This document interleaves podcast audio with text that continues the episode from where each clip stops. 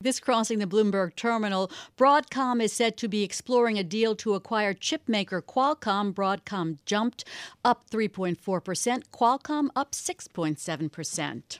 Now, turning to uh, Societe Generale news, it's rare for investigations of global banks to reach the executive suites, but that's what's happening at Societe Generale, according to people familiar with the matter. The U.S. Justice Department's investigation into interest rate manipulation at global banks banks is piercing the executive suite, with prosecutors scrutinizing the activities of senior officials of the French bank. The case is one of three major U.S. criminal investigations of SocGen. The bank said today that it is in talks to settle the cases involving allegations that bank officials bribed Libya, Libyans to win investment deals and that it manipulated the LIBOR interest rate. Joining us is one of our favorite guests, Robert Hockett, professor at Cornell Law School. Bob, the government has collected documents suggesting that executives were aware that bankers there were submitting fake U.S. dollar LIBOR rates. Tell us about those. Yeah, so, so this is actually very important, um, and it's it's full significance. I guess there are a couple of interpretations we can put on it. I'll get to that in a moment.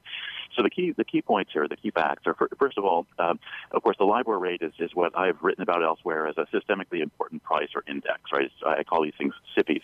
These are highly important because they serve as benchmarks for many other pricing decisions that are made out there, and yet at the same time they're controlled by very small numbers of people, basically cartels or clubs.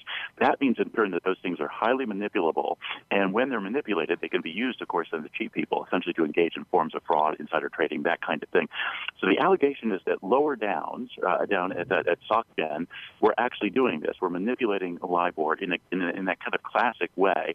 Uh, and that's not all that uncommon. Indeed, there's been a lot of litigation about this. Lots of banks have been accused of doing this. The key point here, though, is that we now have a kind of smoking gun that suggests that people in the executive suite, right at the very top, were at least aware or should have been aware of the fact that this was going on. There is, in other words, no longer plausible deniability because at least one person uh, lower down at SocGen sort of blew the whistle, sent an email to an executive, and the executive acknowledged receipt of that email, actually wrote back. And so we know then that there is at the very least constructive and probably act, you know, actual knowledge at, among the higher ups about what was going down farther below. Well, Bob, the government's already indicted two lower level employees in this case, haven't they? Yeah. And, and yeah. And, yeah. Oh, sorry. Go ahead. Go ahead. Go ahead. Yeah, well, so we, they've already uh, indicted lower uh, employees, and it, it, seems highly unlikely that we're actually going to be able to prosecute them because France is not actually cooperating with extradition here. Uh, they have various reasons that they give, and so it looks as though it's going to be very difficult for U.S. authorities actually to kind of get custody of or jurisdiction, personal jurisdiction over these people. But it's nevertheless helpful for the DOJ uh, to file indictments not only against these people but now against the higher ups as well, because the thought is that this will uh, uh, put a bit more pressure on SocGen to settle with the DOJ rather than to continue to say, you know, you know, na na na na, you can't get me. I'm over in France. Are they actually saying na na na in the negotiations? Because... well, I think they would say no, no, no, no. so I might put it that way. um, so today we have uh, SocGen announcing that it is in negotiations um, mm-hmm. after it set aside more than 2.5 billion dollars in mm-hmm. reserves for mm-hmm. uh, settling legal affairs. So did it? Did this do the trick then? Yeah, I think this suggests that the pressure strategy might be paying off. The thing about SocGen is it's thus far managed to avoid uh, having to deal with or to pay, pay the piper, so to speak, the DOJ, um, notwithstanding the fact that many of its global competitors, such as Deutsche Bank um, uh, and Barclays, uh, have indeed had to do this. Had they have had to pay the piper, so to speak. So uh, it's looking as though them, they themselves are feeling the pressure now too. And as you know, their share price has taken a significant hit uh, ever since yesterday's announcement, and even more, I think, since this morning's. Uh, so it might very well be that the strategy, the DOJ strategy here, is paying off. Bob, why is France not really cooperating with the United States on these cases? There are a couple of reasons. Uh, one of the reasons is a sort of an innocent uh, reason, or at least has the, the, form of an innocent reason, and the other one's a little bit less so. Uh, the innocent reason is that French claim to uh, uh, balk at some of our procedures, which they think, some of our judicial procedures, which they think are violative of certain basic human rights.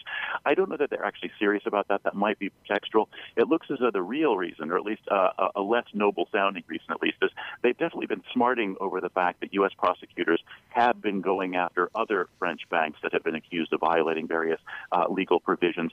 And the, the French are, are heard saying that this is harming our economy, harming our financial institutions, and so forth. In that case, if that's if that's the real motivator, then it looks like kind of uh, bare uh, economic nationalism. Bob, this alleged misconduct happened from May of 2010 to October of 2011, and that is nearly a year after LIBOR manipulation was targeted by authorities at other banks. So, is it it's true that they it didn't deter them at all? I think it, it, it, oftentimes, um, you know, one institution might think that it's somehow going to avoid scrutiny when other institutions are nevertheless attracting it. Uh, this is a, a, sort of a common, I guess you could think of this as a sort of cognitive bias that oftentimes fraudsters or manipulators, um, they have uh, maybe uh, an overabundance of self-confidence, let's say, the, the same kind of arrogance that's required uh, uh, to uh, impel you into engaging in these sorts of behaviors in the first place. Oftentimes also have you thinking that you're above the law or that you, you know, you, you can outwit your opponents and can't possibly be caught. Well, Bob, do you think that, I mean, do you think that the way that this is going to play out is that um, despite French intransigence and there, you know, we may see more indictments or at least some kind of settlement in all these cases? I think we probably will, because if you think about it, ultimately, it really doesn't matter that much whether we can actually get personal jurisdiction over the individual human beings. If it's possible actually to indict the institutions themselves, uh, uh, that's very bad press for them, and then they tend to suffer uh, in the markets, as we're seeing, of course, today and yesterday, and so they ultimately come around, even if we're not able actually ultimately to attach uh, personal jurisdiction to the individual human beings who are uh, ultimately responsible. Baba, what would be the impact of the view of the bank, uh, SocGen, if some senior senior officials were actually indicted? I think it would be it would be earth shaking. Maybe it might be a slight exaggeration, but it would be, it would be highly significant because, as you know, it's very very rare uh, to get the people up at the top because there are so many layers uh, between them and those below that they usually have some kind of uh, plausible deniability, or it might not be plausible, but it's at least legally plausible, even if not sort of you know uh, practically uh, plausible. But we have you know an actual smoking gun where we can actually say people at the very top, you definitely knew this, or at least uh, are, are, are reasonably charged with knowledge of it because you actually got notice, and we have it right here in print.